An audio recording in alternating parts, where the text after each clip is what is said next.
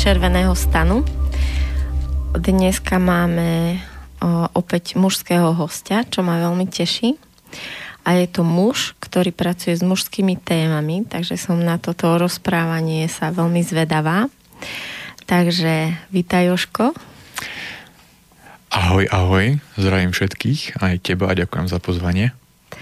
Takže mojim hostom je Jožo, Jozef Mihalisín a je to inštruktor, je to inštruktor Empower the Child, o, o tom sa dozvieme viacej, vy, ktorí ešte neviete, že čo to vlastne je.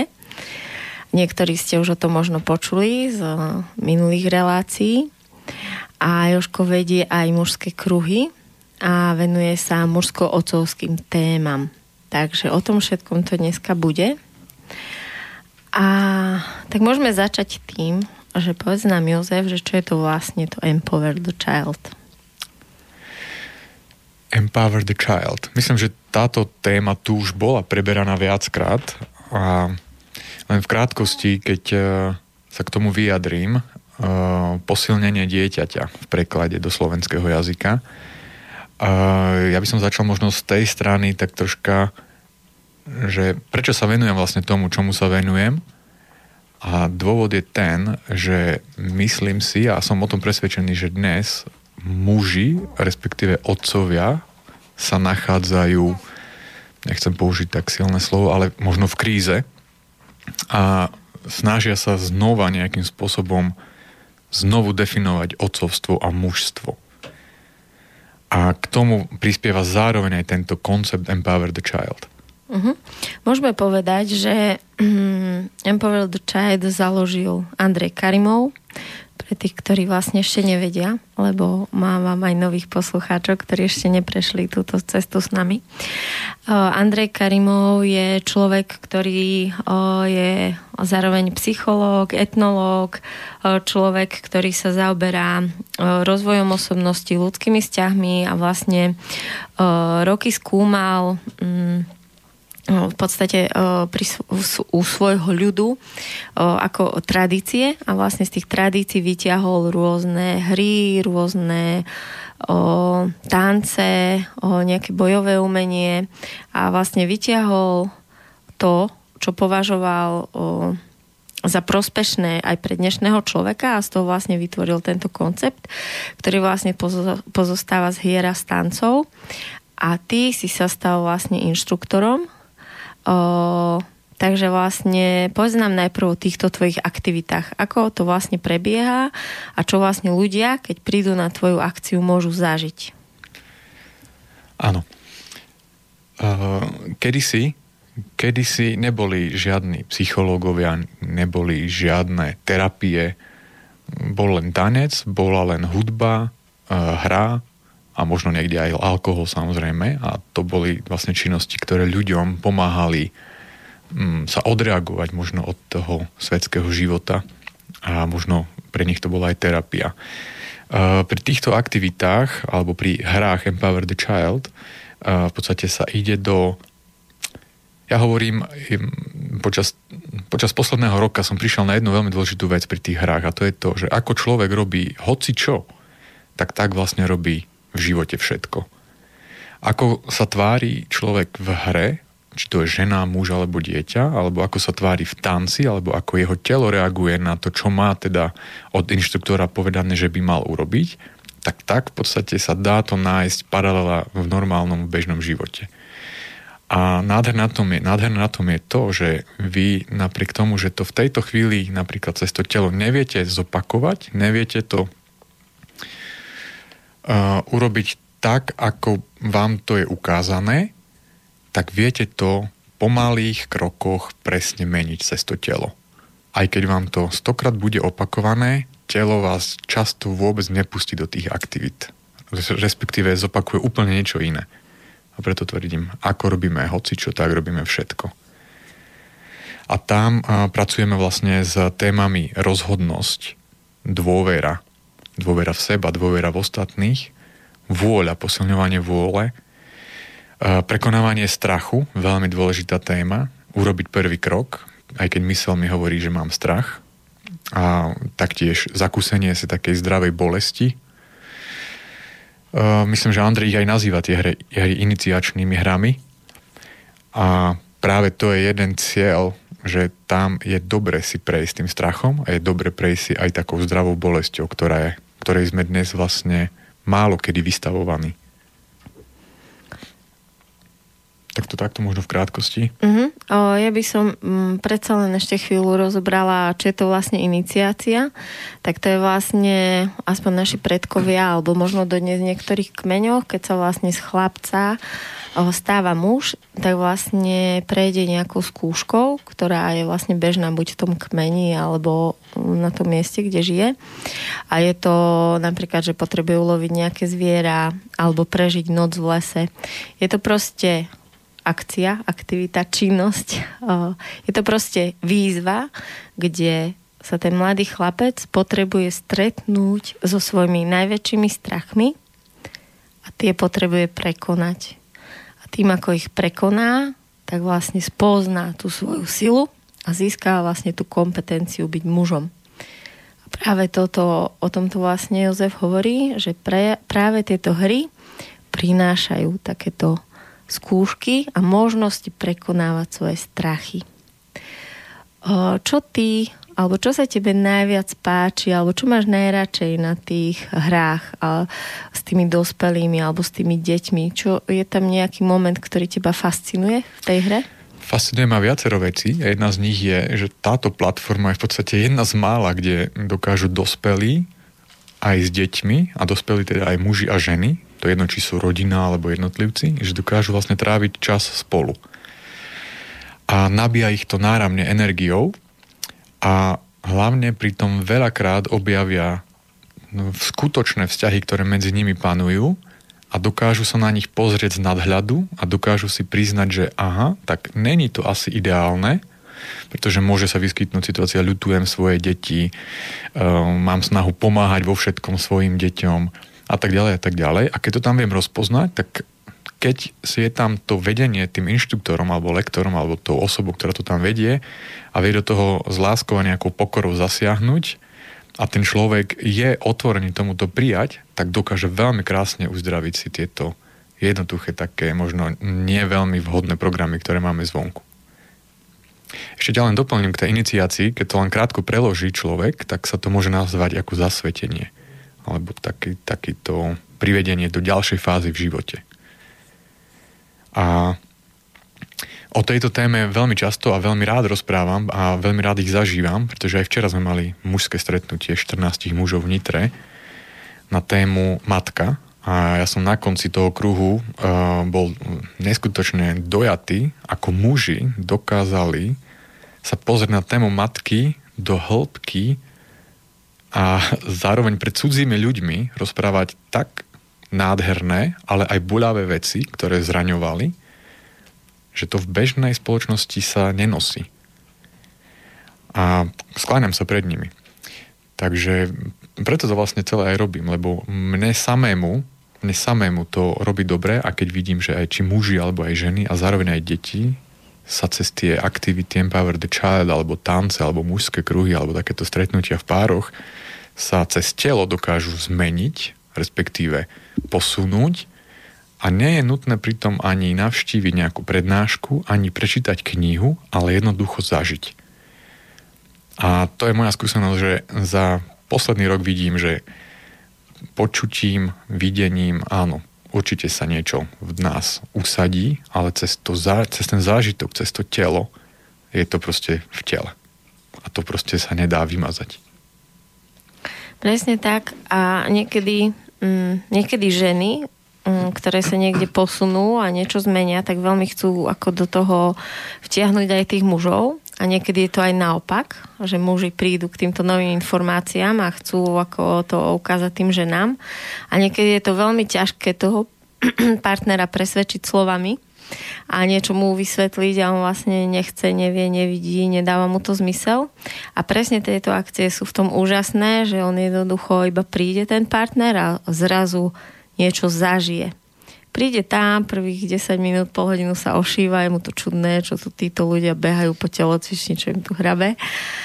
A keď si dovolí vlastne počkať a vojde do toho, tak naozaj vlastne už potom nie je treba viac slov a odchádza s vlastným zážitkom, poznatkom a s tou skúsenosťou. Mňa teda e, zaujíma ešte, ako sa tebe podarilo e, dať dokopy 14 mužov. Ako v dnešnej dobe ja viem, že tie kruhy sa už rozbiehajú, ale o, oveľa viac sú zvyknuté tie ženy. Chodím na ženské kruhy a ja viem o tom, že proste je to cenné, keď sa to niekomu podarí vytvárať tieto mužské kruhy. Čím to je? Ako som povedal na začiatku, ja som presvedčený o tom, že muž ako taký v dnešnej dobe sa nachádza v nejakej kríze a znova nachádza cestu k sebe. Uh, ženy, vy ste nás milovými krokmi predbehli v určitých aktivitách a my v podstate sme nejakým spôsobom ostali pozadu. Um, a preto si myslím, že muži začínajú byť hladní po tom, takom, nechcem povedať, že osobnostnom rozvoji, ale hľadajú sami seba, pretože ten život, ktorý vedú, práca, správy, televízia, peniaze, auto, dovolenka, v určitom momente to každému človeku pravdepodobne príde, že je to veľmi, veľmi plitké a veľmi málo pre toho, a obzvlášť muža.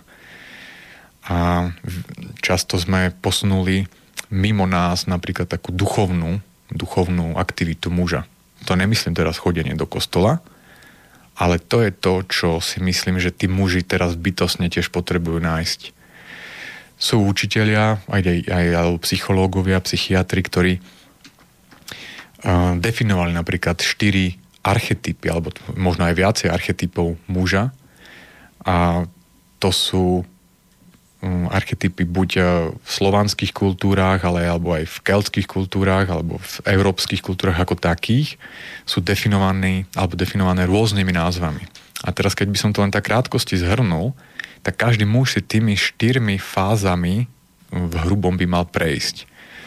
A prvá z nich je teda dieťa, nejaký milovník, milovať ten život, mať radosť toho života, proste vedieť sa tešiť zo života. Nie dospieť a už byť teraz vážny a rozumný a nerobiť žiadne hlúposti a proste tváriť sa, že ja som už dospelý a už v podstate som teraz len ten vážny.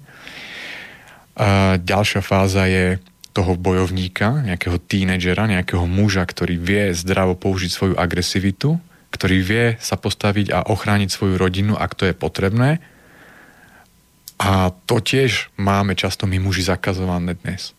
S tým sa stretávam veľmi často, že muži sa boja zdravo ukázať agresivitu, boja sa použiť hlas. Mám sám známych takých, ktorí, ktorých hm, taký príbeh zo života. Muž so ženou v bare, prišiel k jeho žene muž pod alkoholom, trošičku podgurážený a začal obťažovať jeho manželku. A on namiesto toho, aby postavil hranicu, nemusí ho tam zbiť samozrejme, ale môže postaviť fyzicky alebo slovne hranicu, tak mu začal presne takým štýlom vysvetľovať, že takto by sa nemalo robiť, toto sa nehodí, to nám ubližuje a tak ďalej, a tak ďalej. Proste sa tam s ním snažil nejakým spôsobom veľmi rozumne dohodnúť. Samozrejme, ten človek pod tým vplyvom alkoholu, jemu to je jedno. Čo bolo veľmi zaujímavé je, že tá žena doma začala plakať. Hovorila, že veľmi som sa, veľmi som sa bála a veľmi som sa hambila za teba ako za muža a dnes ten muž, to je 3 roky dozadu táto historka, začal pracovať na sebe, začal si všímať, že prečo sa toto udialo. Kto ho to naučil, že vlastne sa nepostavil za svoju rodinu, za svoju ženu a neobránil ju. To teraz nechcem ísť tak do hĺbky, len hovorím, že aj tá agresivita mužská je veľmi dôležité s ňou pracovať a priznať si ju, že ju máme. A ten druhý alebo tretí archetyp je kráľ. A to je samozrejme od určitého veku. Muž by mal prísť do tej fázy takého múdrca, takého kráľa. Často, a to je znova taký príklad zo života, keď ešte mám chvíľku priestor. Máš a tie príklady sú veľmi dôležité. Uh, jeden veľmi dobrý kamarát uh, sa zamiloval do takej duchovnej úlohy svojej a stal sa kňazom ako 25-ročný. A to sa stal tým mudrcom. A aj veľa mladých ľudí, a obzvlášť mužov, preskakuje tých, tie archetypy, tie fázy a stávajú sa hneď takým tým duchovným. A čo sa udialo u neho bolo to, že on, teraz neviem presne v ktorom veku, tak sa zamiloval do ženy. ako kňaz. Tak e, láska bola silnejšia k žene ako k Bohu, tak si ju vzal za ženu. A mali spolu tri deti, myslím tri, troch chlapcov. A čo sa udialo teraz, má vyše 50 rokov, došlo k tomu rozvodu. Samozrejme, on ako duchovný, proste e, duchovný muž to proste nevedel prijať. Ale udialo sa to, že prijal to nakoniec, s ťažkosťami, ale prijal to a znova sa vrátil k duchovnej ceste. Stal sa znova kňazom. Presne tie archetypy bojovníka, milovníka, múdrca až po spirituálneho muža absolvoval presne v takom poradí, ako by sa to malo. Prejsť si všetkými fázami. A k nemu chodia páry, ktoré si pýtajú od neho ako od kniaza radu a on im vie presne povedať, pretože sám žil v manželstve, má deti, prešiel si rôznymi situáciami a skláňam sa pred ním a je dnes neho neskutočne múdry muž. Takže tam s tým sa dostávam k tej štvrtej fáze muža a to je tá spirituálna, duchovná časť. Že ten muž potrebuje pre život byť aj duchovný. Potrebuje aj Mm, niekto možno buddhizmus, niekto kresťanstvo, niekto možno len vedieť, že nás niečo prevyšuje. Takže tieto archetypy, tieto, títo muži nevedia to pomenovať, že toto potrebujú, nevedia, že to hľadajú, ale muži, s ktorými sa stretávam ja na mužských kruhoch, presne týmito fázami potrebujú a chcú prechádzať. A ako sa podarilo mne 14 mužov dať dohromady? Ja sám som si prešiel mužským výcvikom, kde som rozoberal témy otcovské. Svoje. Moje, Svoje. samozrejme, moje. Áno. To je podľa mňa jedna z najdôležitejších vecí, že každý muž sa, pokiaľ sa nepozrie priamo svojmu otcovi do očí a nie je schopný mu odpustiť mm, rôzne veci, ktoré sa udiali možno medzi nimi a nedokáže mu povedať, že milujem ťa napriek všetkému, čo sa medzi nami udialo a ďakujem ti za to, že si mi dal život – tak do tej doby ten muž nie je možné, aby bol schopný sa pozrieť svojim deťom takto do očí, svojej žene a aby bol kompletný muž. O tom som dnes už presvedčený, že takou očistou, respektíve takým odpustením a poďakovaním za život k svojim rodičom, aj k matke samozrejme, by mal tým, túto, túto skúšku urobiť každý muž. A to nie je ľahké. Ja som to robil asi na dvakrát alebo trikrát precestoval som 800 kilometrov a napriek tomu som to neurobil a vrátil som sa. Ale akože poznám... naživo, hej? Naživo, to treba spraviť. Naživo. No ideálne, keď sú rodičia živí samozrejme, po jednom, je veľmi vhodné si zobrať svojho otca mimo mamy, pretože málo kedy je otec sám, Takže nájsť chvíľku a otec, veľmi zaujímavé je, že otec veľmi cíti, že niečo sa udeje. Že proste sa tie tie energie, alebo akokoľvek to nazveme, sa tam proste vyrovnajú tieto vzťahy. Takže poznám aj teraz, keď by som spomenul znova nejaký príklad zo života, sú to aj českí kamaráti, ktorí uh, žili v rozvedenom vzťahu s mamou a mama im dávala nejaký obraz o tom otcovi, ktorý nás opustil, ktorý bol taký onaký a veľakrát to asi aj bola pravda, ale bola to len jej strana príbehu a on v istý moment života, a môže to byť 50 alebo 40 a možno aj skôr a niekedy aj neskôr, prišiel k tomu, že potrebuje toto urobiť, potrebuje nájsť svojho otca, potrebuje sa s ním nejakým spôsobom vyrovnať a porozprávať. A často boli tie príbehy také, že našiel svojho otca ležať na kartóne pod nejakým pražským mostom, ako bezdomovca, ako alkoholika. A udialo sa nasledujúce, že aj keď mi ten, mu ten otec smrdel, našiel ho po týždňoch, povedal mu to, čo mu potreboval povedať, aj poďakovanie za ten život a udiali sa zázračné veci. Otcovia sa zmenili. Našiel si zamestnanie, prestal piť, našiel si byt a hlavne tie deti toho muža získali starého otca. A takých príbehov poznám viacero, preto mňa táto téma veľmi fascinuje a vidím, čo tí muži e, potrebujú e, z tohto pohľadu získať. A to je to, aby sa mohli postaviť na svoje vlastné nohy a byť inšpiráciou pre svoje deti, céry a samozrejme synov potrebujú sa vyrovnať hlavne so svojou minulosťou a svojimi rodičmi.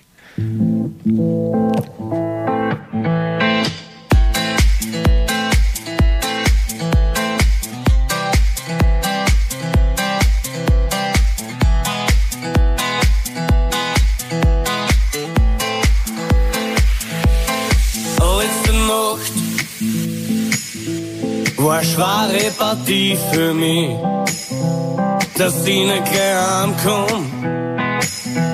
War von Anfang an klar,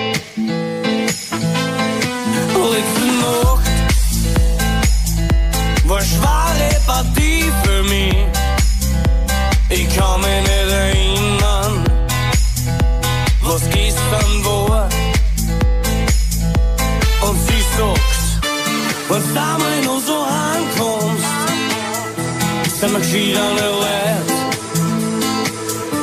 Vår samhällnos och ankomst. Österskäring med fränt. Lite nog. Vår svaghet parti för mig. Åleholms med Eklund. Och då söker man ett na, na, na.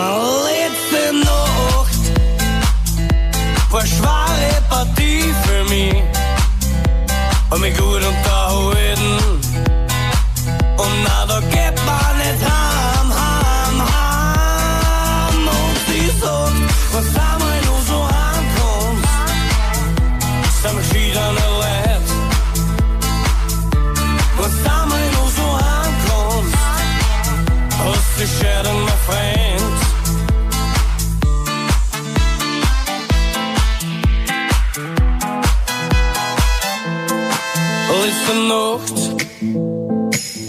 war keine schwere Partie für mich. Bin am 8. daheim gewesen, mit Blumen und Sekt. Letzte Nacht war doch eine schwere Partie für mich. Beim Tisch ist ein Brief gelegen und meine Frau, die war weg,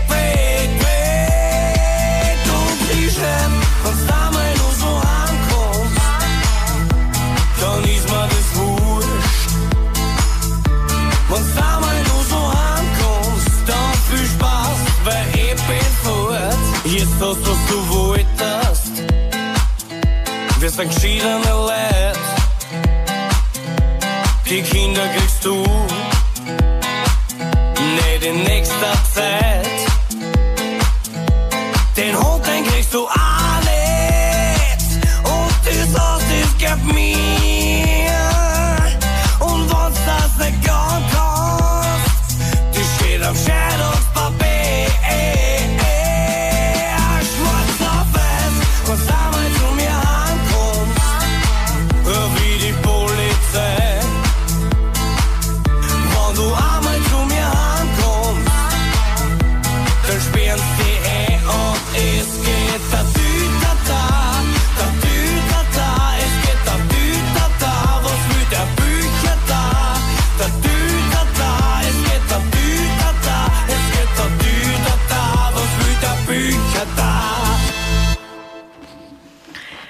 Túto pesničku vyberal Jozef. Prečo si vybral Nemecku? Uh, pretože som žil dlhé roky v zahraničí, v Rakúsku a mm, mal som teraz také obdobie, že som si chcel vypočuť pár nemeckých piesní a jedna z nich bola táto. Taká v nejakom rakúskom nárečí, ktorej pravdepodobne na Slovensku nikto nerozumie. Super. Tak sa teším na ďalšie dve, tvoje obľúbené. Takže poďme teraz k tej téme. Vlastne názov relácie je, že kompetencie otca. A to je pre mňa veľmi lákavá téma, pretože vidím to, že vlastne to miesto v tej rodine a v tom rodičovstve si tí muži veľmi ťažko ako keby vedia už stať, vyšlapať a ženy im ho veľmi neradi ako keby prepušťajú. Takže čo vieš ty k tejto téme povedať? To, čo hovoríš, je veľká pravda, ale je tam ešte jeden iný aspekt. A sú muži, ktorí, alebo ja by som nazval nejak e, taká kríza takého otcovstva v tom, že mám pomenovaných nejak štyri také, také otcovské roly, ktoré dneska často vidím. Otec král, ktorý v podstate je doma a nejakým spôsobom dáva príkazy. Otec e, kritický, ktorý v podstate kritizuje e, svoje deti a samozrejme aj manželku. A ďalší je otec pasívny, to je to, čo hovoríš ty, keď vlastne otec prenechal celú výchovu, či už chtiac alebo nechtiac žene, a potom ešte je otec neprítomný, ktorý od rana do večera pracuje a pracuje a pracuje a myslí si, že jediná rola otcovská je len platiť. Že fyzicky neprítomný, ale potom je ešte aj otec e, vnútorne neprítomný, ktorý tam síce je, ale vlastne tam nie. To je ten pasívny, ktorý Aha, vnímam jasne. presne. Ja napríklad sám, keď som šiel, e, ja, ja si myslím, že muž je ten, ktorý, alebo otec je ten, ktorý potrebuje držať priestor v rodine potrebuje držať to bezpečie a vytvoriť to bezpečie a také istoty v rodine. A zároveň je ten, ktorý má umožniť žene, aby sa mohla uvoľniť ona v tej rodine, aby nemusela ona stanovovať tie hranice, aby nemusela byť ona ten generál a je to mužová úloha, ale žena to musí aj umožniť. Dnes e, ja napríklad e, si pamätám situácie, keď z práce som chcel odísť kvôli rodičovskému združeniu a muži a aj môj nadriadený v podstate otázkami typu, ale veď to je ženina úloha, ale veď to je matka, ktorá by toto mala nejakým spôsobom riešiť. A ja neviem, nikde som to nečítal, nikde som to nejako neriešil, ale vnímam to, že áno, ja chcem vedieť, ako to v tej škole je, chcem vedieť, ako sa mu darí. A zaujíma ma to. A sedel som tam sám muž. A medzi 20 ženami a veľmi som si to užíval, pretože ten ženský pohľad je dôležitý, ale môj pohľad na veľa situácií tam bol úplne iný. A preto si myslím, že muži by mali prevziať tú zodpovednosť. Nie sme len tí, ktorí splodia deti, nie sme len tí, ktorí rozsievajú, mm, nechcem povedať, že semeno, ale tak, ale zároveň prevziať tú zodpovednosť za tú výchovu a byť žene minimálne oporou a 50% z každého dieťatka je v podstate aj z nás. A to vnímam ako problém, že muži na jednej strane to nechcú a potom sú muži, ktorí to chcú a ženy im to nedovolia. A toto je dôležité, aby ženy pomohli mužom s láskou, s nejakou pokorou a to vnímam, že často nevieme ako alebo ženy to nevedia, ako nám pomôcť, pretože my sme si prevzali svoje programy, takisto ako aj ženy samozrejme svoje programy od svojich rodičov. Ale potom ženy, ktoré ústne vyslovia tú túžbu, áno, ja chcem, aby môj manžel alebo partner bol lepším otcom a taký prítomnejší, ale nedajú mu ani priestor. Že tá úloha, ktorú ja vnímam, že žena má, je jedna z nich, je teda naučiť sa púšťať a nemať všetko pod kontrolou, a uvoľniť sa je spojená aj s tým, že musí najprv samozrejme aj mať istotu, ale respektíve dať dôveru tomu mužovi. A keď mu túto dôveru dá, a to znamená, že on môže robiť chyby, že nebude hneď perfektný, a ja ako žena, teda ty ako žena mu to nebudeš vytýkať hneď, čo samozrejme ho hneď vypne, tak som si istý, že tá zmena musí zákonite nastať v rodine to teraz takto. Ja som objavila také kúzlo, na, pri, keď som vlastne so ženami hľadala a rozoberala presne tento model. Ženy to veľmi často majú a chcú si to riešiť, že prídu na terapiu s tým, že povedia, že uh, ja mám taký pocit, že vôbec neverím tomu môjmu mužovi a že ako podvedome stále sa ho snažím presvedčiť o tom, že je neschopný a že sa o všetko ja musím postarať a že vlastne neviem to nechať na ňo. No a potom vlastne ideme do rodu a nájdeme, kde sa naozaj v tom rode udialo niečo, kde na neschopnosti toho muža buď niekto zomrel, alebo proste umreli od hladu, alebo bojovali s hladom, ale proste niečo sa tam udialo tragické, kde ženy v tom rode sa proste rozhodli, že ja to radšej budem držať, ako mám toto zažiť. A potom sa už ten model len predáva z ženu na ženy, z matky na dceru.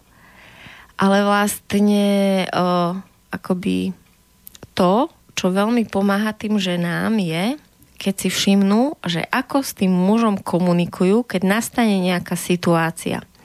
Keď vlastne niečo oni tie ženy potrebujú, tak my máme veľmi sklon rozprávať sa ako takým direktívnym a vyčítavým spôsobom. Že rovno len príde výčitka a formuluje sa to, že, že ako si to zle spravil a nemal si to a to si urobil zle.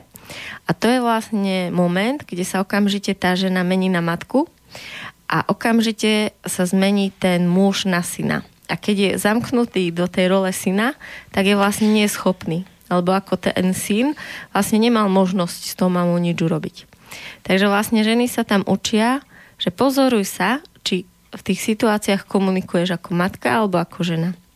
A potom, keď sa žena prepne a vedome komunikuje v tej situácii s mužom ako žena a príde a nedá tú výčitku, ale príde naopak a povie, prosím ťa, som unavená, vedel by si mi pomôcť s tým alebo s tým. A úplne stačí zmeniť tú retoriku, tón hlasu a ten muž o, sa nestáva jej synom, ale stáva sa jej partnerom a veľmi rád sa postará o svoju manželku a zrazu sa cíti taký mocný, silný a potrebný a že ju môže vlastne zachrániť v tej situácii. Presne tak. A to platí nielen pre dospelého muža, ale to platí aj pre malého syna. A mm, k tomu, k tomu dodal by som len možno dve veci. Dnes je tisíc kníh, ktoré riešia, ako prejavovať lásku, 5 jazykov lásky, ako milujme bezpodmienečne ženy, aké je to dôležité a tak ďalej a tak ďalej. Veľa seminárov na to, workshopov a webinárov a je to veľmi, veľmi dôležitá téma. Ale málo kedy a málo kde sa stretávam s tým a ja to veľmi rád ozvučujem, kam chodím a s kým sa rozprávam, aby toto nezapadlo do zabudnutia. Možno je pár kníh, ja som osobne našiel jednu jedinú knihu zaprášenú niekde v rožku v knihkupectve, ktorá pojednáva o tom, ako žena bytostne potrebuje lásku, bezpodmienečnú. A vy to po nás chcete, aby sme vás milovali také, aké ste. A je to fér, je to OK. Ale my, muži, sme uverili tomu, že my chceme to isté. A ešte vlastne z každej strany je to tak masírované, že my tiež chceme byť milovaní. Ale čo znamená byť milovaný pre muža? Je úcta, je obdiv, je rešpekt. A muž, ktorý tú úctu, dôveru dostane od svojej ženy, ju bude nosiť na rukách. Pred ňou predostrie červený koberec. Ale keď hovoríme o úcte pred ženami, veľa žen reaguje, úctu si musí zaslúžiť. Ale ja tvrdím, a aj ten psychológ, ktorý tú jednu knihu napísal, ktorú som našiel, tvrdí, že tak ako žena potrebuje bezpodmienečnú lásku od muža, tak on potrebuje bezpodmienečnú úctu od teba. Ale to sa nenosí dneska. A hlavne ani nevieme často, ako sa to robí. Lebo slovne hovoríme veľakrát na tých uh, workshopoch alebo tých stretnutiach Empower the Child alebo tancoch, keď sa stretneme, prídu páry, ktoré majú za sebou x workshopov a tvrdia, máme už všetko vymaľované, sme vyčistení, perfektný vzťah máme, urobíme jednu aktivitu, urobíme dve aktivity, prejde 5 minút a oni zistia, že sú s prepačením úplne niekde inde. Že tá dôvera tam vôbec nie je, ona nenechá sa viesť ani svojim mužom ani sekundu, všetko drží pod kontrolou, ale ústa, ale respektíve rozum si myslí niečo iné, ako telo robí. Bo telo ťa neoklame. Aj nám prezradíš názov tej knihy, ak by niekto mal chuť. No, to je dobrá otázka. Uh, myslím, že sa volá Láska a úcta. Žena potrebuje lásku a muž potrebuje úctu. Nevieš autora? Nemám autora uh-huh. ale môžem ti to niekedy poslať a pod to si to niekde zavesíš. Dobre, alebo na budúce, keď prídeš, uh-huh. čo verím, že prídeš. Uh, jeden host uh, sa pýta na názov tej pesničky, že by si ju rád našiel, tak uh, ak to môžeš povedať, mi pomaly, ja to mu rovno odpíšem, uh-huh. aj pre ostatných poslucháčov, ak by mali chuť. Keď si zadáte do Google, do, do YouTube uh, HAM ako H-A-M, to je prvé slovo, a Kumst, Hamkomst, ako idem domov. Kumst. Uh-huh. Sú to dve slova. A kapela sa volá, mm, myslím, že S-P-E-E-R. Spér, nejak tak. Spe... Na konci. L-R či R? E-E-R iba. OK, ďakujem. Takže ideme naspäť k tým kompetenciám otca. Takže ty si otec? Ja som otec, uh, ale nevlastného syna. Aha. Od uh, v podstate takmer narodenia. Dnes teraz mal 10 rokov. A zároveň aj v Budúci, očakávaní. budúci Áno, otec. už vlastného. Aha. Alebo vlastnej. A v akom ste vzťahu teraz s tým svojim nevlastným? No, mm, myslím si, že máme veľmi krásny vzťah, aj keď sa nevidíme tak často, ako by som Teraz? ja potreboval. Mm-hmm. A ako asi on hlavne by potreboval. A veľa vecí si myslím, že je ale lepšie medzi nami, lepších medzi nami, ako bolo kedysi. A veľa vecí aj mne došlo a veľa vecí myslím si, že aj jemu. A keď o tom teraz hovoríme, tak e, ja som dnes presvedčený o tom, že robíme chyby a je to úplne normálne ako rodičia a nikto není perfektný a ani není cieľom byť perfektný, ale dôvera, ktorá medzi mnou a ním je dnes, bolo nutné urobiť z mojej strany jednu vec. A rozmýšľal som nad tým, ako treba to urobiť, aby tá dôvera bola medzi nami lepšia, ako bola kedysi. A jediná cesta dnes pre mňa je sadnúť si, keď leží v posteli k nemu, chytiť ho za ruku, alebo ju, to je jedno, či to je, a to je jedno teda, či to je dospelá žena, muž alebo dieťa, a úprimne sa mu ospravedlniť za veľa vecí, ktoré možno neboli ideálne. A tie deti, a to nie je už len moje, to nie je len moje slovo, tie deti proste odpustia a na to čakajú. A tá dôvera sa úplne, úplne niekam inám posunie. A opäť si otvoria to svoje srdce. Presne tak. Mhm. Ja som nedávno čítal takú štúdiu od nemeckej psychologičky Alica Miller sa volá, možno je známa na Slovensku. A ona písala o mužovi, ktorého otec týral a nevolal ho ani vlastným menom a pískal na neho ako na psa a všetko mu len vytýkal a proste mali veľmi zlý vzťah. A ten uh, chlapec nepoznal ani svojho starého otca, ale keď to zistil, že kto bol starý otec, to bol žid v tej, v tej dobe, tak eh, v tej svojej mm, hlavičke alebo pokrutených myšlienkach nezdravých si to prirovnal, že to židovstvo alebo to, tá viera pokrivila aj jeho otca a preto bol na neho taký zlý. A ten malý chlapec vyrastol a stal sa z neho Adolf Hitler.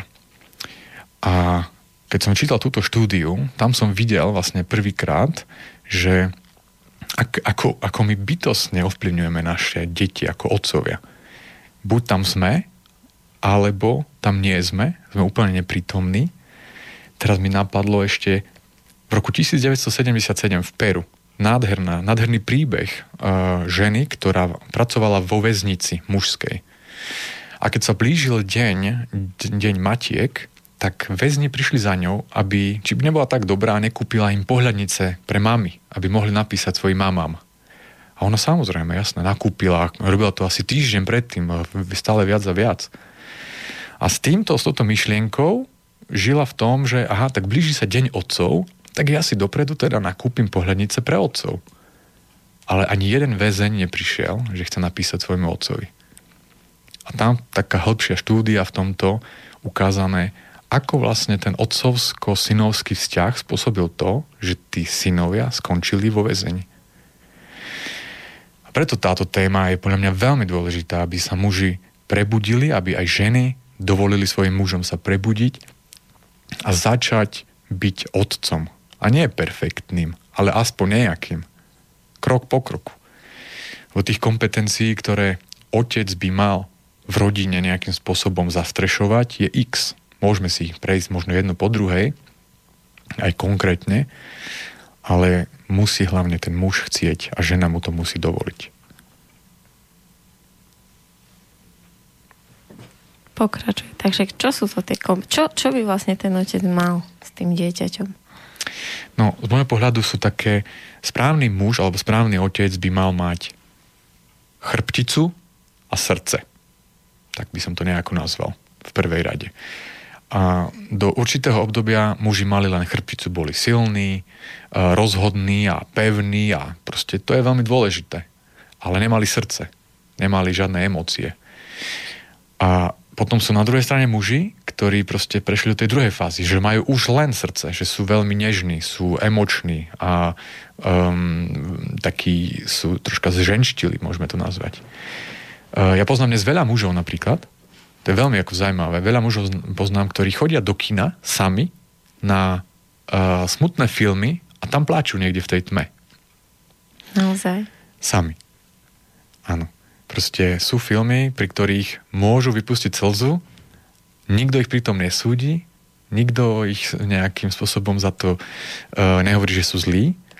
Lebo áno, je na druhej strane pravda, že ženy chcú, aby tí muži mali také emócie, aby si mohli aj poplakať. Ale keď sa to naozaj udeje, tak niekde vo vnútri, hĺbke, cítime, že to, to je zženštile. Prečo predo mnou plačeš? Veď ty by si mal byť ten tvrdý. Aj keď si to navonok ako želám, ako žena. A preto poznám pár chlapov, ktorí chodia, sú to vyrovnaní veľkí muži, ktorí tam si môžu poplakať a vrátia sa a troška pustili. Lebo naše telo plače. Nám zakazovali plakať, že áno, veľakrát, ale naše telo neprestalo plakať niekde vo vnútri, cez infarkty, cez rôzne choroby a tak ďalej a tak ďalej. Sám mám známeho, ktorý má synov a veľmi ma boli, keď to vidím, jak uh, Mm, pristupuje k tým svojim chlapcom. Sú to malé deti a proste zakázy a príkazy a nesmieš a chlapci neplačú a také tieto modely veľmi silné. Včera napríklad to bola zase druhá strana mince, kde bola mamina s malým dievčatkom a keď som zavrel oči, tak som si myslel, že tam je žena s nejakým psom. Sadni, nerob, nechytaj, nekrič, buď ticho, veľmi zvláštne modely. Ja som musel sa zdvihnúť, chytiť za srdce a odísť von, pretože samozrejme nemôžeme. A to kde bolo? To bolo v Nitre. Ale akože... Uh... V nejakej reštaurácii. Aha. Nejakej reštaurácii. Ale takých príbehov je x samozrejme. A to je to, že keď chcem šoferovať, idem do autoškoly. Chcem vychovávať deti, tak zoberiem si model od maminy, od otcina svojho, že áno. A ten väčšinou bohužiaľ nebol ideálny a ešte si o sebe často myslíme, ako som v tomto kritický, často si o sebe myslím, že máme recept alebo patent na výchovu a nikto iný nám do toho nesmie nič povedať. A preto aj pri týchto hrách sa učíme, že je úplne zdravé, keď iný muž povie inému dieťaťu, inej žene, alebo iná žena inému môjmu dieťaťu, čo napríklad um, sa mi nepáči. Je to úplne OK. Len to sa tiež dnes nenosí. Môjmu dieťaťu môžem povedať len ja a nikto iný. Takže troška obnovujeme to, čo tu bolo niekedy úplne bežné. Ja tiež tvrdím, že ideálny taký pomer dospelý versus dieťa je 3 k 1. Keď sú traja dospelí a jedno dieťa, tak to si myslím, že zdravé dieťa perfektne môže vyrásť. Môže si náhrať programy od rôznych dospelých. Ale keď je doma sama mamina, ale ešte je rozvedená, tak to proste fyzicky v tejto spoločnosti e, nie je možné. V, tejto, v týchto konšteláciách, ktoré tu máme dnes. A v dvojici, keď jeden z nich, väčšinou muž, je neprítomný, to tiež nie je možné.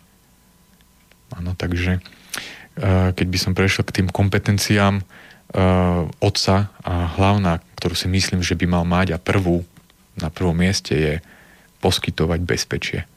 Poskytovať bezpečie svojej žene, poskytovať bezpečie, istotu svojej rodine. To si myslím, že je najdôležitejšie. Hmm. Ďalšia vec je, by mal byť hlavne prítomný. Mal by byť prítomný, mal by tam byť. Ja si myslím, že už len keď 10 minút strávim so svojimi deťmi, alebo aj so ženou, a že to reálne viem, viem vypnúť, viem vyp- odložiť mobil, správy a čokoľvek iné a proste len tak byť so svojimi deťmi a treba len rozprávať, alebo aj so ženou, tak to tým mojim v rodine dá oveľa, oveľa viac ako len to, že sa tam vyskytujem. Mm. Ďalšia krásna vec, ktorú si myslím, že by mali vidieť tie detičky, je ako muž miluje svoju ženu a ona jeho. Ako sa dotýkajú, ako sa objímajú, ako sa boskávajú, ako žena. To je tá napríklad tá úcta, o ktorej som vravel. Ako sa, lebo často dostanem otázku, ako žena prejavuje úctu mužovi. A ja hovorím veľmi jednoducho, keď príde cudzí človek na návštevu k vám, vždycky sa zdvihnete zo sedadla, stoličky a idete ho privítať. Ale keď príde váš muž, tak opýtajte sa sami seba, či to robíte. Choďte ho privítať. Je to nový človek každý deň. A to je tá úcta. Ale aj obratene samozrejme, aj mu ženu. Alebo aj pri naberaní polievky. Alebo ako sedíme pri stole, ako spíme v posteli s deťmi. Spí dieťa medzi nami, rozdeľuje nás, alebo spí na kraji. Také jednoduché veci. Cez telo. A je dôležité o tom aj hovoriť si myslím, lebo často si nosíme so sebou rôzne, rôzne veci a je, ja napríklad to tiež veľmi rád a veľmi nečasto, ale ozvučujem to, že áno, potrebujem to, aby som sa cítil pri tebe lepším mužom. A možno mi to niečo ako nahrádza, čo som možno nedostával, ale viem, že sa cítim oveľa lepším mužom v tej chvíli. Uh, bol pre mňa silný moment, keď si povedal to o tom vítaní, lebo hm, presne to sú tie krásne momenty, keď vlastne všetko odložíš a naozaj sa zvítaš s tým partnerom. A, a je to niekedy akoby také ťažké, ešte keď sú tam cudzí ľudia a práve si v nejakom rozhovore alebo niečo. A práve o to viac je to cenejšie, keď ty to dokážeš prerušiť a vlastne dáš toho partnera v tú chvíľu na prvé miesto. Ešte sa chcem vrátiť k tomu, keď si hovoril, že vlastne ako spoločnosti nie sme naučení, že môžeme tým cudzím deťom niečo povedať a že my nedovolíme, aby našim povedali. A presne tá moja skúsenosť, alebo to moje je opačné, že ja to mám veľmi rada, napríklad keby sme boli v MHDčke alebo niekde v obchode alebo niečo by sa dialo a uh, ja sa starám o to, o svoje, alebo keď sme napríklad herní, a ja sa starám o to zo svojho subjektívneho pohľadu, že čo je pre mňa ako pre rodiča v poriadku, že tie deti robia alebo nerobia. A spolieham sa na to, že keď budú rušiť alebo robiť niečo tým ostatným dospelým, ktorí tam sú prítomní, niečo, čo im bude vadiť, takže to povedia a ako keby, že nemusím sa starať ešte o, o tých všetkých ostatných dospelých, lebo každý ako máme tie hranice nastavené inde a to, čo pre mňa ako rodiča môže byť v poriadku, už pre iného nemusí. No a o, ja som to tak akoby nechávala a potom som si všimla, že vlastne tí ľudia, bežne, vonku, ktorých stretávam, nie sú naučení si povedať. Že povedať tým deťom, že deti, že tichšie, alebo mi vadí, keď toto robíš, alebo proste niečo, ale začnú tak zazerať alebo vysielať také čudné energie a vlastne, že to musím ako keby vycítiť a aj tak sa o to musím postarať ja. Takže mne by sa, áno a hlavne, čo tým chcem povedať je, že pre tie deti je oveľa viacej prospešné, a oveľa zážitkovejšie alebo poučné, keď napríklad v tom autobuse, keď ja im to poviem stokrát, že, že prestaňte, nekopte do toho sedadla, alebo to ruší toho človeka, že keď ten, ten človek sa neozve, tak tie deti v to neveria, čo mi tu tá mama rozpráva, však ten tam sedí a nič mu to nerobí. Ale keby sa ten pán otočil a povedal, hej chlapci, čo sa tu deje? Okamžite to pochopia a majú tú reálnu vlastnú skúsenosť. Presne tak, úplne súhlasím úplne súhlasím. Mne ešte napadlo teraz, že uh, jak je dôležité, dôležité byť pravdivý. To tiež taká fráza, buďte pravdiví k sebe a tak. A veľakrát sa stretávam s týmto, aj keď tak prídu za mnou nejaké maminky alebo otcovia pýtajú sa a hovoria, a moje dieťa klame. Čo mám s tým robiť? A teraz nechcem ísť nejak do hĺbky, ale uh, moja prvá otázka býva, že Mm, hovoríte svojim deťom, že darčeky nosí Ježiško? Že áno, samozrejme. Tak, e, a takých situácií je x, pretože vieme, že Ježiško darčeky nenosí a napriek tomu to deťom hovoríme. Alebo že zúbky berie zúbku a víla. Takéto jednoduché veci, ktoré v podstate my klameme ako také malé klamstvo, samozrejme ospravedlniteľné, ale keď klamú naše deti, to už v podstate sa nenosí. Ale my to robíme úplne normálne. A takých situácií je x také, také jednoduché veci. Lebo poznám deti, ktoré vôbec netrpia tým, že vedia, že darčeky nosia rodičia, je tam úcta k tomu Ježiškovi alebo k tej tradícii a sú s tým úplne OK. Lebo jedno viem iste, že zo žiadneho klamstva sa pravda urobiť nedá a sám som to zažil, keď eh, moja mamička by neklamala v škole, keď sa deti teda akože v druhé povie, že no ale to nenosí Ježiško a tak odpovedie, no moja mamka by nikdy neklamala. A teraz fakt je, že klamala. A teraz, keď príde k babičke alebo k niekomu a, tá, a teraz otázka od malej je, a kadiaľ chodí Ježiško? A kedy chodieva Ježiško? A jak hovorím, z klamstva už pravdu neurobíte, už sa len viac zamotávaš. už proste nevymyslíš to. Že vlastne aj byť pravdivý k tým deťom. Keď som smutný, a to máme aj my muži k vám. My cítime, že vám niečo je. Miláčik, čo ti je? Nič. Moja intuícia, ktorá je oveľa slabšia pravdepodobne ako vaša ženská, ešte aj vy ju pomáhate nejak udupať. Ešte je ten kúsok intuície. Áno, pricviknúť ešte aj trošičku viac. Takže aj pravdivosť, ako byť, som smutný, je úplne OK, som smutný. Povedať svojmu dieťaťu, keď sa ma opýta, mami, otec, si smutná? Áno, som smutná, ale nesúvisí to s tebou a vysvetliť to. A neklamať im, však oni nie sú idioti, oni to vidia. A to je presne tá výchova vzorom. Presne. Že v dnešnej dobe už čokoľvek budeme hovoriť, tak tie deti vypínajú a oni sa vlastne len učia tým pozorovaním. Ono, ešte sa chcem vrátiť k tomu, keď si vlastne hovoril o tom, že mm, že uh, to vypadlo. Stratila nič, ale je to pre mňa dôležité že vlastne ženy potrebujú tú bezpodmienečnú lásku. Aha, už viem, to som vlastne ja hovorila a ty si potom začal o tej úcte a to ma úplne ohromilo a som úplne za tú informáciu vďačná a presne si, mi to tak sadlo, keď si vlastne povedal, že áno, ženy potrebujú bezpodmienečnú lásku, byť prijaté vlastne aj keď majú zlé dni, aj keď neviem čo. A presne som hľadala, že aj som tu mala napísanú otázku, že, že to sa ťa spýtam, že čo vlastne potrebuje ten muž, takže ma to úplne dostalo, že si to tak krásne pomenoval že je tam vlastne tá úcta, vlastne rešpekt, obdiv a hlavne videnie toho dobrého, lebo my máme hrozný sklon, my ženy vidieť len to zlé a to vyťahovať kuse na povrch a len sa snažiť niečo meniť a to dobré je samozrejmosť. No a to som vlastne ešte chcela povedať, že keď vlastne tá žena hovorí k mužovi, ako teda k tomu synovi, že ho začne drbať, a začne s tým pracovať a že vlastne keď má dobré dni, napríklad v rámci menštruačného cyklu a ten muž už zažije napríklad pol roka a že vždy pol mesiaca sa naozaj tá žena veľmi snaží a vždy tie veci a už zažije veľa razy, že to dokáže povedať inak, že to nehovorí z tej pozície tej matky, ktorá drbe, ale z tej ženy, ktorá vlastne iba poprosí o pomoc a normálne to povie, tak potom, keď ten už muž, to hovorím k vám ženy, vám už začne dôverovať a naozaj to má zažité, že to viete, keď máte na to silu, to povedať inak, tak potom, keď príde deň a začnete e, a nemáte silu alebo ste v tej fáze menštruačného cyklu, keď to inak neviete a ste len tá bosorka a začnete tým drbaním, tak on už vtedy tým, že vám verí, tak uh, sa dokáže na to povzniesť a sa ho to nedotkne. A dokáže sa ako keby neuraziť a nezmení sa na to dieťa, ale ostane v tej dospelosti, lebo on uvidí, že ste len dneska práve unavená, alebo že je toho na vás fakt veľa a všimne si tú situáciu a konštaláciu, že je naozaj veľmi zlá a v tú chvíľu to proste krajšie povedať neviete.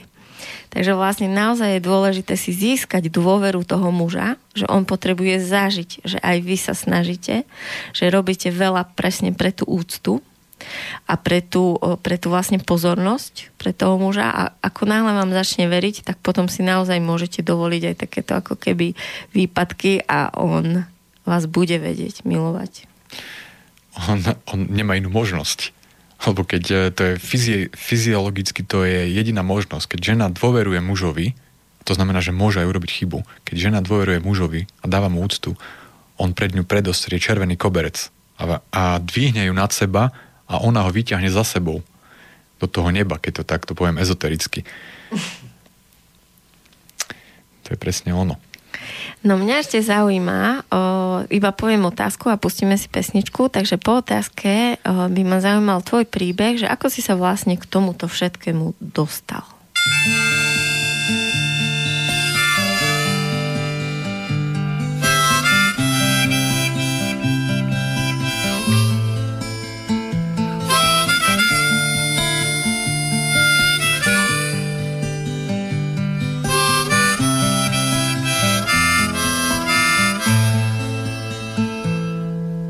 Odhoďme za seba plesové masky. Opitá muzika prestala hrať. Usmej sa, chcem skúsiť chuť tvoje lásky. A ak chceš, poviem ti, že ťa mám rád. Chúlíš sa pri stene, nahá na snehu, s očami v slzách mi vzlikáš za nehu. Tvoj sneh sa červená, hambíš sa tiež. Neplač už, ľúbim ťa, čo ešte chceš? Kvapka sa rozlieva po skle a po perách. Kvapka sa rozlieva po tvojej tvári zboskávaj z mojich líc všetok strach, všetok prach, čo živím v sebe a to, čo ma kvári. Sme ľudia chvíľu však, zostaňme zvermi. Ja som ten jediný, všetok žiel zvermi. Miluj ma vo vode, pod skalou na zemi to, čo z nás zostane po láske, to sme my.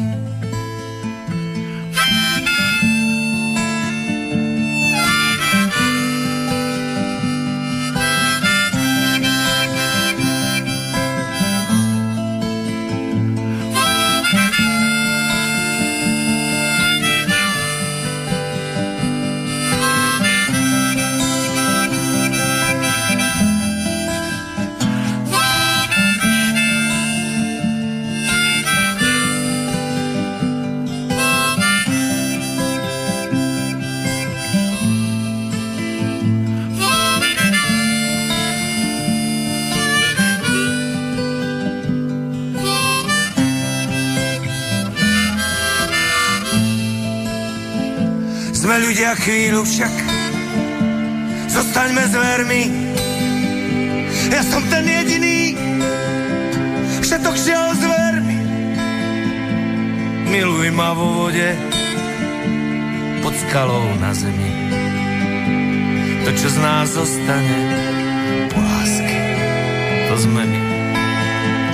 Odhoďme za seba Plesové masky opitá muzika prestala hrať. Usmej sa, chcem skúsiť chod tvojej lásky. A ak chceš, poviem ti, že ťa mám rád. Zaujímavá pesnička. Chceš k nej niečo povedať? Mm, Mám rád Mariana Gašberga, mám rád ako hraje, mám rád ako spieva, a tie texty, proste to je veľmi silné pre mňa tiež. A niekedy mám obdobie, že musia tie piesne byť rýchle, tanečné a niekedy mám proste takéto. A to bolo presne pred týmto stretnutím. Pre mňa je to také zaujímavé sa keď vlastne si host donesie nejaké pesničky a hlavne mám rada, ako keby keď ľudia majú niečo radi, lebo sú aj ľudia, ktorí vlastne nemajú radi nejaké pesničky a že mne sa to tak páči, keď si ten človek ako keby vie užiť tú hudbu a vie sa cez ňu ako keby nájsť. Že čím, čím viac mm, človek vie, podľa mňa, čo má rád, a teraz nielen čo sa týka hudby, ale aj jedla, aj čohokoľvek, tak tým je ako keby zaujímavejší, lebo o, tá schopnosť vychutnávať si ten život je podľa mňa ako, akoby tá hlavná naša úloha. A o, ja sa teraz učím od jedného o nové veci v rámci svojej terapie. Volá sa ten chlapík, sa volá Ondrej Suchopár a on mi vlastne, alebo teda nám zadal takú úlohu, že vlastne každé ráno, keď staneme, tak si vlastne máme povedať, že na čo sa v ten deň tešíme že je to vlastne v podstate také veľmi jednoduché cvičenie, ale pritom je veľmi dôležité pre náš život. Takže môžete si to poslúchať aj vy vyskúšať. Takže moja otázka bola, Jozef, ako si sa vlastne k tomuto celému dostal? Že si sa dostal pod povrch? Ako som sa dostal pod povrch? ja som teda, tie začiatky sú určite niekde v detstve a ja som presne mal uh, podstate na jednej strane skvelú rodinu, cítil som veľmi veľké bezpečie a u otca som mal veľký vzor a taký mužský a cítil som z neho veľkú zodpovednosť, čiže to mám dneska a v podstate nikdy to slovo možno nepoužil a napriek tomu to niekde v sebe mám. Proste ma inšpiroval. Čo ale som mu dlhé roky vytýkal, bolo to, že od rána do večera pracoval a bol som väčšinu času ja s mamou. A, a v tej chvíli som to ja nevnímal, ako že to je zlé alebo dobré, proste to tak bolo. Ale došiel som do nejakej fázy a boli nejaké vzťahy prvé a mama, keďže bola tam častejšie ako otec, tak asi dávala aj taký ženský pohľad aj na mužské veci. A ja ako dieťa som to, a to ani žiadne dieťa nie je schopné rozoznať, preto je dôležité, aby ten muž pri tom dieťati bol taktiež. Aby vedel prípadne s láskou aj ženu zastaviť, ak je tam niečo treba nevhodné z jeho pohľadu, alebo podporiť ženu na druhej strane. Tak som sa oženil a uh, mal som niekde vo v svojich génoch také nutkanie, že potrebujem byť stále taký akože dobrý k tej žene. Že jej výjsť v ústrety. A dnes som presvedčený o tom, že to je sú dva také, dve také veci, čo chcem povedať. Dneska muži sú bohužiaľ často chlapci v mužskom tele. Uh, tvária sa veľmi mužsky, ale vo vnútri sú často pubertiaci a to hovorím aj o 40-50 ročných mužoch. A to nech si každý muž už vysloví sám za seba, ako sa cíti. Ale to, čo chcem povedať, je to, že ilúzia, v ktorej často tí muži vyrastajú sú vychovávaní, je, že musia splniť žene každé želanie. A nevedia sa postaviť za seba, nevedia zvážiť to, čo žena vraví a nevedia povedať, že miláčik, nie, toto neurobíme takto, ale robíme to takto. A ustať aj tu ten hnev trebárs od tej ženy, ale dnes viem, že tá žena bude oveľa, oveľa viacej si toho muža vážiť a milovať. Takže v tejto ilúzii som žil. A nepamätám si už, ako som to rozpoznal, každopádne rozviedol som sa, pretože ten model nemohol fungovať.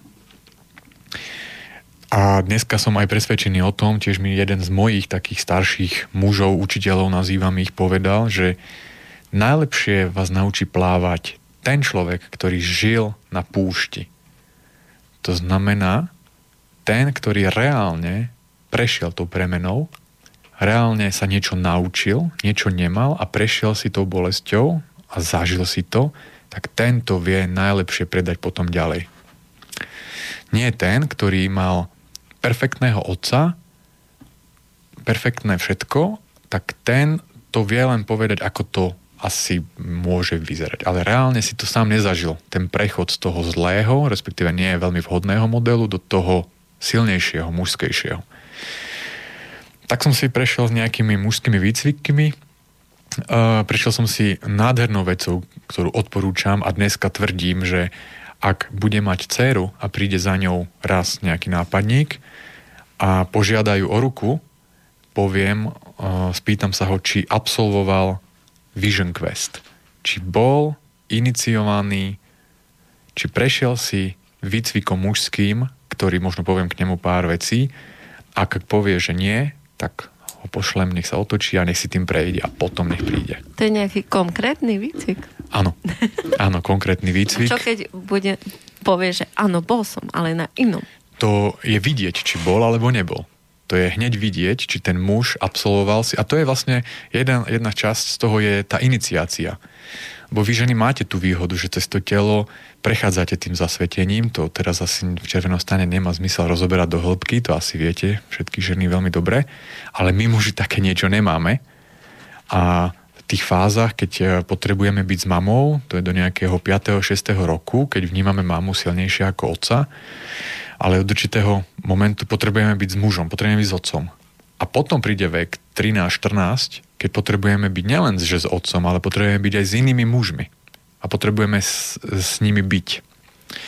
A zároveň otec by mal byť ten, ktorý začne tu tie, tie fázy toho chlapca nejakým spôsobom manažovať a zariadiť to zasvetenie cez bolesť a cez strach. Cez pobyt v lese, treba len o vode, niekoľko dňový napríklad. To znie dobre cez bolesť a cez strach. Áno, ja viem, to sa dneska nenosí, ale uh, bolesť nemusí byť fyzická. Bolesť môže byť len odlučenie od mamy. Sú kmene, ako ja nehovorím teraz, že to máme robiť tak, ako to robia indiáni. Máme naše metódy, máme naše spôsoby, ale sú kmene, kde muži v určitom veku prídu k žene, k matke a rituálne odoberú syna od mamy, on plače, ona plače, ale keď syna vezmu, tak tá žena sa otočí k ostatným ženám a povie, dobre som to hrala. Proste jednoducho vie, že to tak musí byť. No a ja som si takýmto výcvikom prešiel a odporúčam ho každému jednému mužovi. Žijeme v tak bezpečnom svete my muži, žijeme v takej bubline, e, ešte aj keď ideme na dovolenku do zahraničia, tak si dávame poistku, pretože musíme, samozrejme.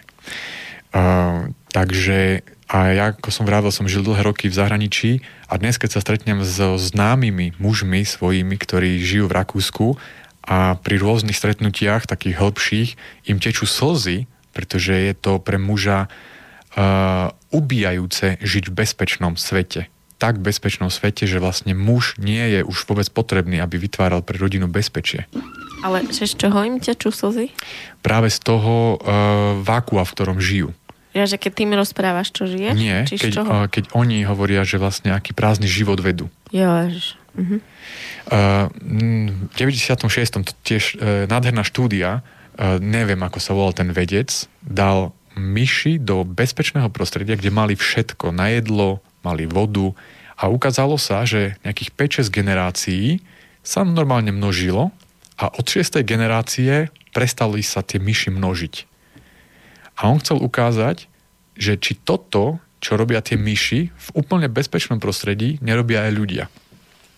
A dnes vieme povedať, že žijeme v takom prostredí, že museli prísť imigranti, aby nám posunuli demografické krivky. Pretože ľudia prestali sa množiť. No, teraz nechcem ísť do tejto hĺbkovej štúdie, ale uh, preto potrebujem, aby, potreboval som to povedať, že Vision Quest takzvaný, Uh, začal som ho robiť v Čechách a je to ročný výcvik a súčasťou toho je aj pobyt v lese, len o vode, sám. Bez toho, aby bol človek zazipsovaný niekde v stane. Teraz ho robíš, či kedy si ho robil? Uh, aj minulý rok, ale aj pred pár rokmi dozadu. Viackrát. A ide tam presne o to, že keď je človek niekde napríklad v lese sám, kde vieme, že rozum nám hovorí, sú tu diviaky, sú tu medvede a podobné zvery a hlavne v noci život ožíva v tom lese a prechádzate cez strach, prechádzate cez tú skôr takú psychickú bolesť ako fyzickú a ešte k tomu bez jedla, tak e, to je jedna z vecí, ktorá sa dá urobiť samozrejme. A pre 14-13 ročných chlapcov je ideálne, aby starší muži nejaký takýto model vybudovali a nechali ich prejsť do tej dospelejšej fázy. A to je to, čo sa tu nedieje. Zatiaľ. No, no vyzerá to dobre. ja mám z toho úplne úžasný pocit, že že sa to už rozbieha a že naozaj je cítiť na tých mužoch, že už tiež chcú, že nám, nám je jasné, že chceme už dlhšie a že v podstate to môže len dobre dopadnúť, keď vlastne už my sme konečne v tej fáze a že tie naše deti už budú štartovať v úplne iných podmienkach, ako sme štartovali my do tých životov. Takže je jasné, že tá kvalita ich života bude podstatne iná. Takže ja som z toho úplne nadšená, čo hovoríš. A teraz si už tu googlím ten Vision Quest a povedz ešte nejaké jedno slovo k tomu, lebo skoro nič mi nenašlo, alebo také uh, iné stačí, veci. keď si zadáte napríklad mužský kruh CZ napríklad. Myslím, že tam sa dá k tomu nájsť aj k tomu výcviku priamo. Um, ale takýchto metód je viacero, to bol jeden, jeden z. Môže ich byť viac, len vlastne pre takého muža veľmi ťažké sa v tom na internete vyznať, keď nemá ako keby tú o, živú skúsenosť alebo odporúčanie niekoho, lebo niečo môže byť pličie, niečo hlbšie.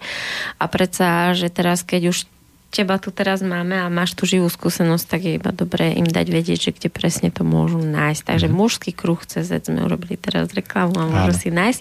A keď sme už pri tom, tak vlastne keď to nejakých ľudí zaujalo a radi by prišli buď na tvoj kruh alebo na tvoje hry, ktoré robíš o, po celom Československu, tak kde ťa môžu nájsť, ako ťa môžu kontaktovať? Tak ja pochádzam z Nitre, ne, nepochádzam z Nitre, ale žijem v Nitre, pochádzam z Prešova ale môj kruh, ktorý vediem v Nitre, je už viac menej plný. Uh, nečakal som až taký záujem z mužskej strany, ale je plný, takže tam neviem už byť k dispozícii kapacitne, ale odporúčam si nájsť pre každého muža skupinu, respektíve možno založiť takýto mužský kruh. Nie je to nič ako zase výnimočné vo svojom okolí, vo svojom meste a začať to proste robiť. A keby si napríklad v nejakom meste e, sa dali dokopy muži, tak vieš aj vlastne vycestovať? Viem vycestovať, určite viem. Samozrejme. Čiže keby ste cítili nejaká skupina, že práve toto, čo Jozef robí vás láka, tak ho môžete aj takto skúsiť nájsť. No a vlastne čo sa týka hier, takže vlastne aký je kontakt na teba, kde ťa nájdu? Ja nejakým spôsobom, tak ako aj Andrej mi to raz povedal, že to je taká malá sociálna revolúcia. Čiže nemám k tomu žiadne www stránky alebo niečo podobné.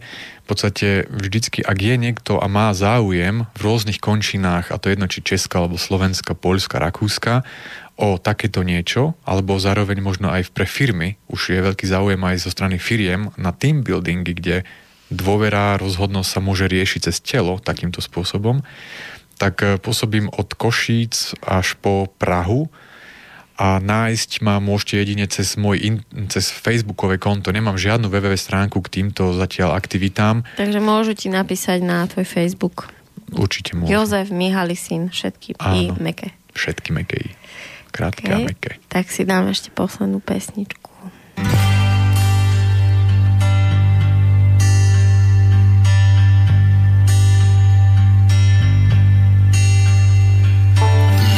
My life in a slow hell.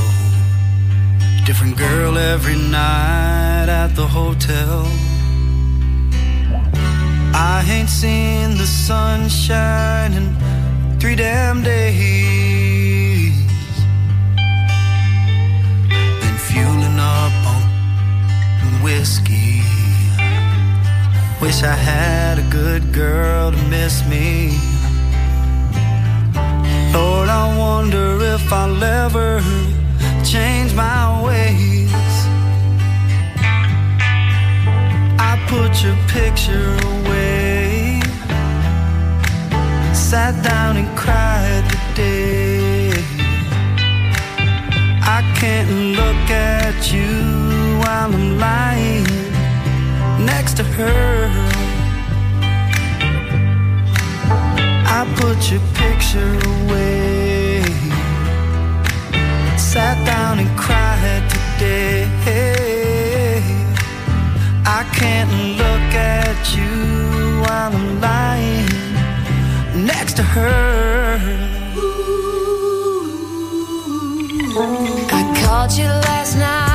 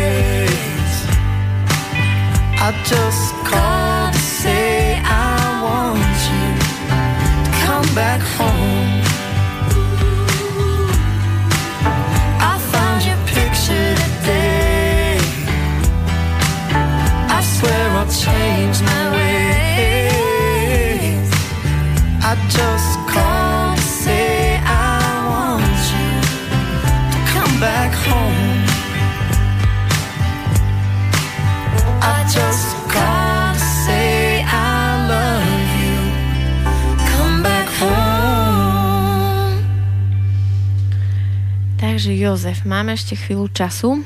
Takže čím vlastne teraz ty žiješ? Ako máš tému v svojom živote, takú najživšiu? Najživšia téma, ako sme teraz len cez tú pauzu si tak na, na, natienili, je riešime, respektíve sme v očakávaní a nás veľmi fascinuje téma prírodzený pôrod. A mňa, čo na tom veľmi láka, je to, aká je úloha muža pri počatí, to vieme, aká je teda fyzický úloha, ale aká je úloha ako muža, otca a zároveň počas tehotenstva alebo pri pôrode to je to, čím vlastne teraz v poslednom čase žijem tiež. Takže Aha. aká je? Ako, ako to vlastne ty cítiš? Ako to ty objavuješ?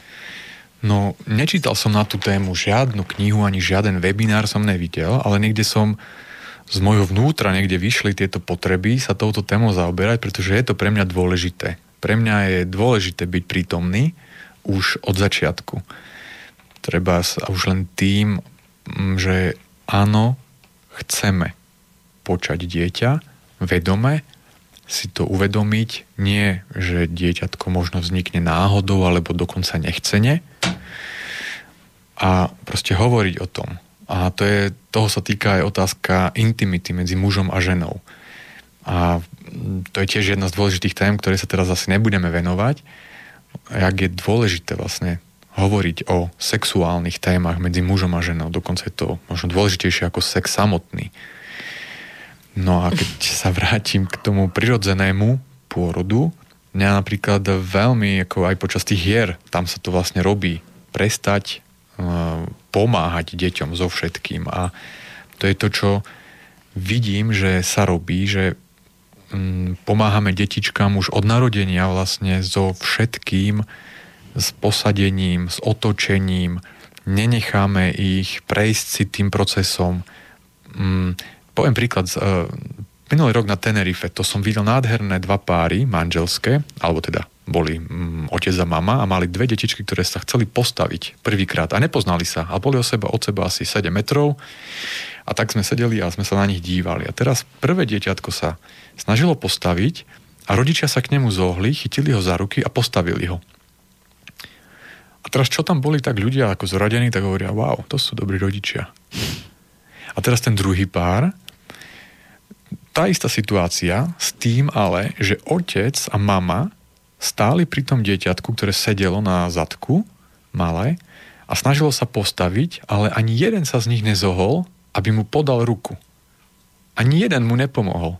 A to dieťatko sa nepostavilo na prvýkrát. Možno mu to trvalo dva ďalšie dni. A proste pre mňa to boli tí lepší v úvodzovkách rodičia, ktorí nechajú to dieťatko prejsť si tým procesom.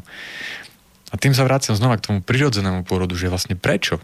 A čo to znamená ten prirodzený pôrod? Pre mňa fascinujúca téma, že vlastne dneska sa organizujú workshopy a semináre na to, ako sa pečie chlieb, ako sa prebalujú deti, ako sa kojí, ako sa nosí v šatke. Prirodzené veci sa znova učíme a platíme za to na workshopoch.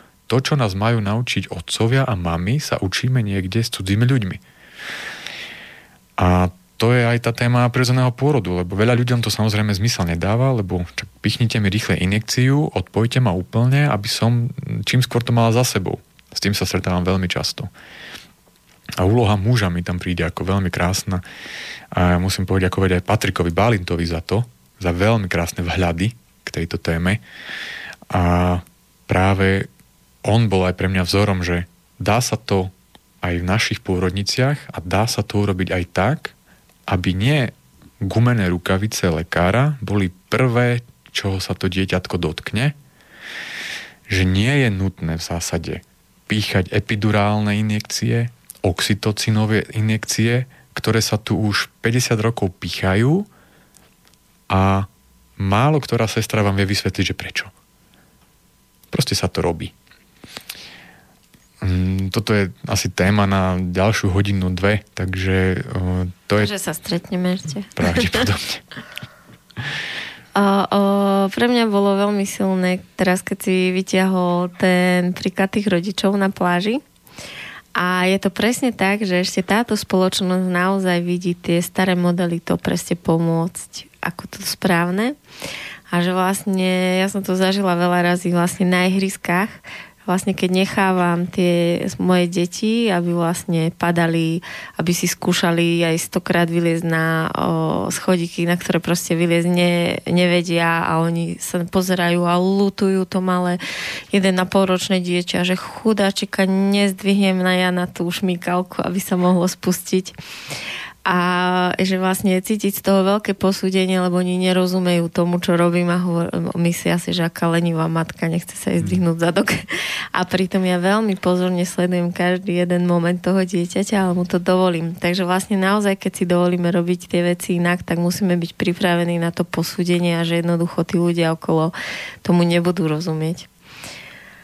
O, takže o, sa mi páči, že vlastne si to takto mal tam pekne a ešte vlastne naozaj tie dva modely tých rodičov. No.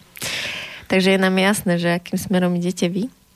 Takže vlastne sa chystáš na ten pôrod, ale čo vlastne vnímaš ty v tom tehotenstve? Čo je, čo je vlastne tá tvoja úloha počas tehotenstva ako muža? Pre mňa to bolo, alebo je stále ešte, uh, je nádherné, nádherné ako, ako v podstate je to na jednej strane prirodzené, lebo to príroda to takto má, že takto vlastne detičky prichádzajú na svet, ale pre mňa je nádherné ako pre muža vidieť a obdivovať pri tom uh, ten proces a ženu, ako sa pri tom mení, ako sa pri tom cíti, ako sa menia nálady a ako sa aj fyziologicky premieňa. Uh, my nevieme, uh, či to bude dievčatko alebo chlapček, nechcel som, alebo nechceli sme a o to viacej nejakým spôsobom sa na to teším a tá úloha, ktorú tam ja mám dnes je, znova hovorím, len poskytnúť svojej milej to bezpečie, aby si to tehotenstvo aj so všetkými tými hormonálnymi možno výkyvmi a zmenami užila v rámci možností. Aby, tak to je aspoň jeden príklad. Aby nebolo potrebné napríklad, že musí permanentne byť odkázaná, že by sme boli odkázaní napríklad aj na jej príjem, tak to by bolo asi o to ťažšie, že musí chodiť do práce. Takže si to vie slobodne nastaviť, aby nebolo nutné, že musí v tej práce byť 8 hodín, ale má v tom tú slobodu. Na druhej strane sa snažím, alebo snaha sa teda asi nepočíta, ale proste uh, výjsť v ústretí a pochopiť napríklad aj niektoré nálady, ktoré mi veľmi krásne ako reflektujú reálny život. Prvé tri mesiace, ďalšie tri mesiace, vlastne ak sa to mení, ako keď e, malé dieťa dievčatko, chlapec prechádza do puberty, ďalšie tie tri mesiace a čo sa vtedy deje. A pre mňa je to ako nová iniciácia, alebo pre nás, to je po, veľmi podobné, vnímam, ako keď sa človek zasnúbi, tak ten rok, kým prebehne do svadby, je podľa mňa presne taká iniciácia, keď vyplávajú rôzne témy, ktoré sme sa snažili im nevenovať a odrazu prídu tieto témy a musíme sa im venovať. A pri tehotenstve taktiež. Presne taký krásny model je, že keď e, napríklad žena chce napríklad žena chce alebo cíti, že potrebuje mať červenú strechu a potrebuje tú červenú strechu mať ešte červenčiu aj Patrik, aj Patrik Bálin to, tu tento príklad vybral práve, že vlastne to takto býva, že to je úplne normálne a prejde 2-3 dní a vlastne tá strecha je úplne OK ako bola. Ale muž to musí vedieť, že to proste prejde a proste musí tam svoju milú manželku, partnerku objať a proste prejdeme týmto takto spolu. Keď si pri tom Patrikovi Balintovi, tak naozaj uh, tiež sme sa veľa vecí vlastne naučili, keď sme čakali Jerguša vlastne na predporodnej príprave. A presne ma fascinovalo to, alebo to, tá informácia, že je úplne v poriadku porodiť kdekoľvek, či už je to doma alebo v porodnici, ale že je treba byť v tom vedome a treba si to urobiť po svojom lebo stále častejšie zažívam najmä prvorodičky a mamičky, ktoré idú v takej slepej dôvere do tej porodnice, však to bude OK. Ako stade prichádzajú zlomené, sklamané, zranené, mm. pretože tam išli nepripravené, pretože boli v tej slepej dôvere. Takže naozaj si to treba chytiť do vlastných rúk. To, si, to, to, čo si povedala iným slovom, ja tak mužsky nazvem nevedomosť.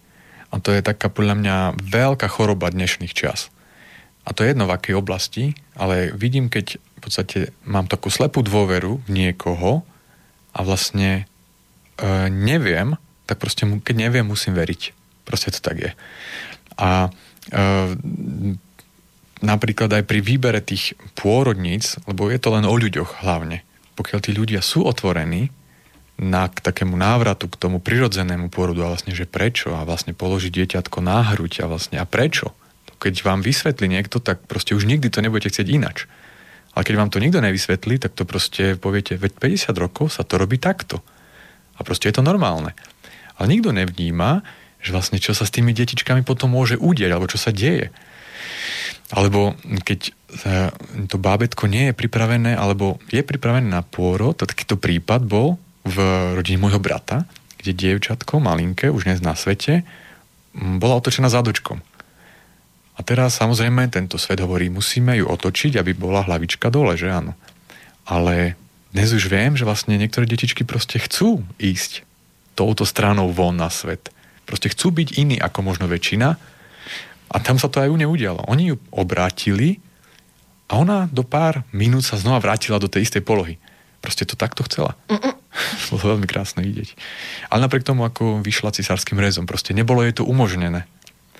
A vlastne aj u detí, možno ešte keď máme minútku, poviem, že sú také štyri modely, ktoré aj Vladimír Červenák, myslím aj tuto už niekedy spomínal v Slobodnom vysielači, etikoterapeut, je, že e, muž sa môže narodiť s mužským egom alebo vnútrom, muž sa môže narodiť so ženským egom, žena so ženským a zároveň aj žena s mužským.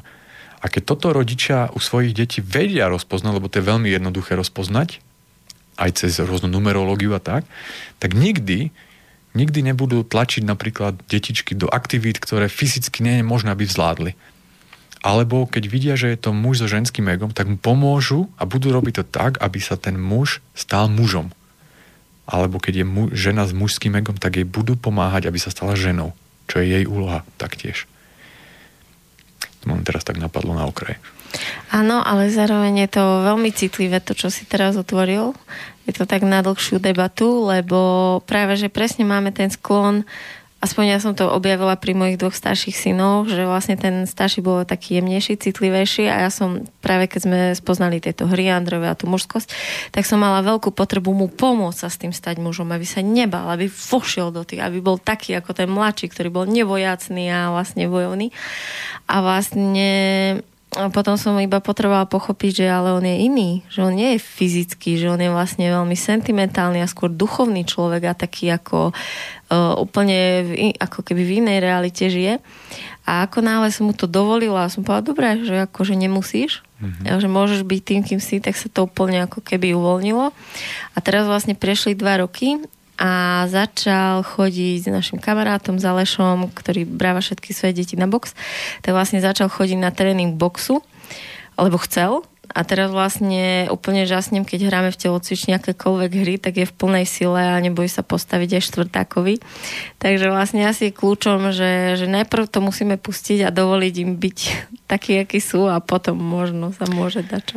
Eh, k tomu mám len jednu vetu. V týchto aktivitách je najdôležitejšie dať im čas, presne ako hovoríš že vlastne nenútiť deti robiť niečo, lebo podľa tabúliek a podľa kníh už by to mali vedieť dať im proste čas. Aj keď sa napríklad do tých hier nechcú zapájať, proste to tak nechať. Všetky deti majú svoj presne čas, kedy je tá správna doba. A ešte tieto hry sú presne úžasné vlastne v otváraní tom, toho potenciálu tých detí vlastne keď naozaj chcete spoznať svoje deti, aby vám padli tie ilúzie, pretože naše deti sú pre nás úplne pod takým závojom lásky slepej. Takže ak chcete naozaj vidieť, aké sú vaše deti a ako im môžete pomôcť nájsť svoj potenciál a spoznať samých seba, tak veľmi odporúčam tieto hry. Empower the Child. Takže ja ti veľmi pekne ďakujem, Jozef. Bolo mi cťou. A teším sa na budúce. Taktiež. Táto relácia vznikla za podpory dobrovoľných príspevkov našich poslucháčov. I ty sa k ním môžeš pridať. Viac informácií nájdeš na www.slobodnyvysielac.sk Ďakujeme.